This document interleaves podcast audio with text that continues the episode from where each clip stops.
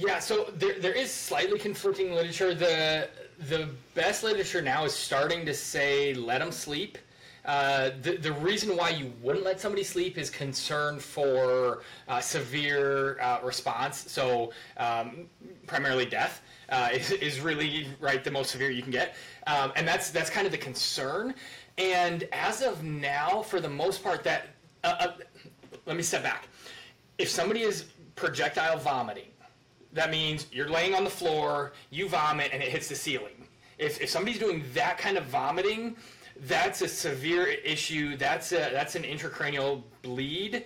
Um, your your body is trying to decrease pressure in the head.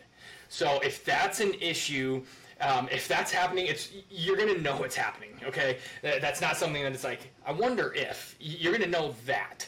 Um, if that's the case, go right to the emergency room. Don't pass go. Record, don't collect your money. Was, just go. That was not happening with me nor anyone. Like, and I feel like most schools they're starting to, to preach that message of hey, let the kids sleep because at least mm-hmm. where I worked, um, I feel like most athletic departments are doing, you know, concussion awareness, and that does seem to be the, the growing trend of like, hey, the kids like let them sleep. You don't have to wake them up every hour and check on them. Yeah, and the reason for that is a concussion really is a metabolic cascade, a, a neuro neurotransmitter metabolic cascade, and sleep is highly important in clearing out waste products from the brain. When when you actually when you sleep, your brain actually shrinks by about twenty percent.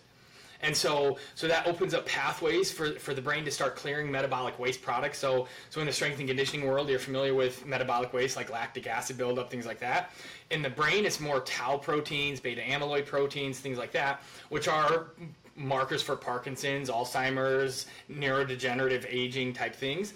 Um, but but when you sleep, your brain is actually able to start clearing out some of that metabolic waste, and so so that's why uh, it's starting to show it's probably better to let the brain sleep and rest, uh, at, at, at, least in that initial 24 to 72 hour time frame. In that acute time frame, um, you want to rest, uh, avoid any um, any irritating, triggering types of activities, bright light, uh, electronics, those kinds of things where where it can really create um, a, a strain on the the system as far as uh, trying to adapt to all the sensory input.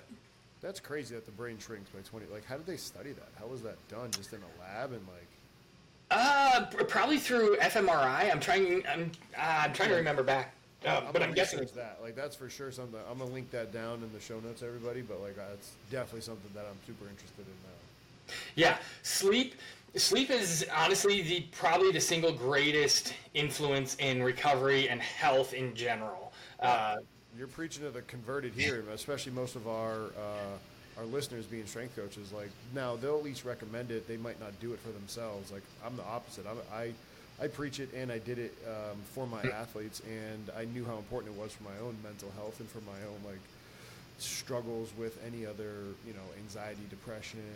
Um, we've had uh, another strength coach, Mike Wadango, talk about how important sleep was. Like he was having a ton of anxiety and problems, and, and called a doctor, and they were like, uh, "Go." Like I think he said it was take a Benadryl. Like took a Benadryl, like sleep it off, or not for nothing, and then woke up in the morning and was like, "I feel so much better." Like, uh huh.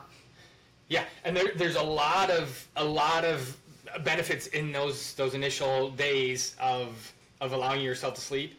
Uh, and then there's some nutritional components that, that can play in as well.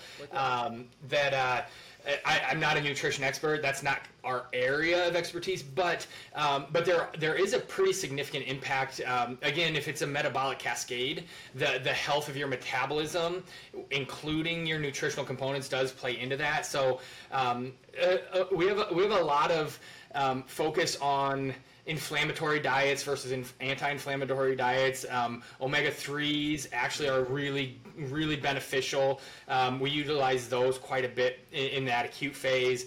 Uh, vitamin D, vitamin D is uh, a pro hormone, not a vitamin, and it regulates over a thousand different genes, including a lot for muscle expression. Um, so, so there's a lot with vitamin D as well. Um, m- most of just the basic core nutrition uh, avoiding a lot of inflammatory seed oil, uh, like like processed food type things um, that can create that inflammatory process as your body's trying to regulate the inflammation, and you're introducing a lot of extra inflammatory markers. Um, that that's not good, and and there's there's actually a really strong correlation between um, concussions and and um, leaky gut syndrome, uh, and then and then leaky gut syndrome is also related in with leaky blood-brain barrier. So so they kind of interact a lot together. So uh, so there's there's some nutritional advice initially as well as as then yeah just rest, let the brain uh, recover from the insult. How important is neck strength in preventing you know these concussions or doing any of the different training programs that you guys have because to our listeners out there i've been to their clinic um, and and have you know toured around for about an hour hour and a half talking shop with them and that's you know how this episode came out because i thought there was value for me and i wanted to share the value for everybody else. So like neck strength any of the different tools and tasks that you guys had there at the clinic like just just share that stuff for, for our listeners out there too Yeah, so a couple pieces on that. Um, kind of the, the number one predictive value of whether you get a concussion, like any injury, is whether you've had a previous concussion. Okay, right behind that is neck strength. Okay, and there's two components to neck strength. Is one is actually looking at the, the muscular structure. How do we increase muscular tone and um, tension and creating um, a stronger neck? And then right behind, or you know, with that is then the neurological control.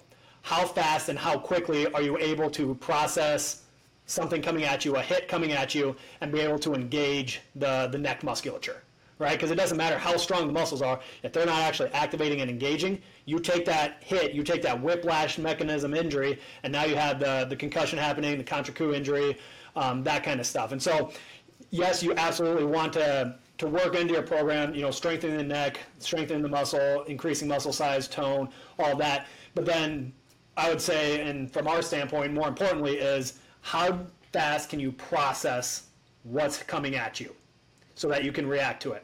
You know, and as Joe mentioned, you know, the, the kind of anecdotal evidence of that college soccer player taking a hit, she was able to see that, react to it, and properly respond to that so that she could sustain a hit like that without actually sustaining a concussion.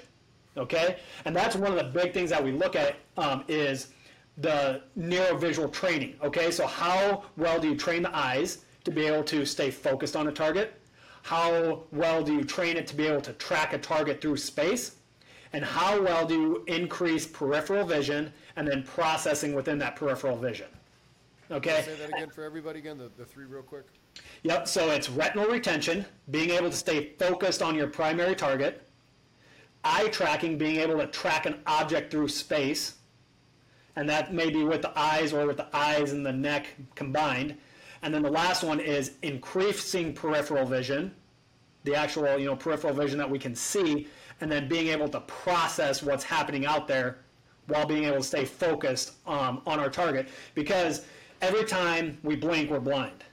Every time we move our eyes, we're blind. You know, so if I'm looking from target A, you know, playing soccer, I have to track the ball. Now I have to track my player. Or football, passes coming in as a receiver, I have to track the ball coming into me.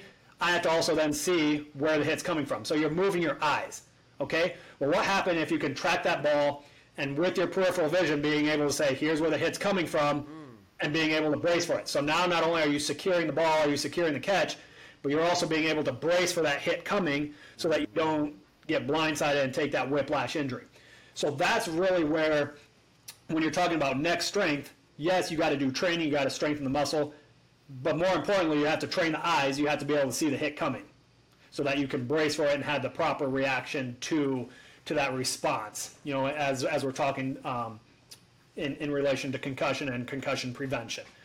And so that's really the, the approach that we try to take is trying to in, increase or improve those three aspects of eye control so that we can avoid or be able to respond and absorb those hits without getting the whiplash and the, the ensuing concussion that goes along with that.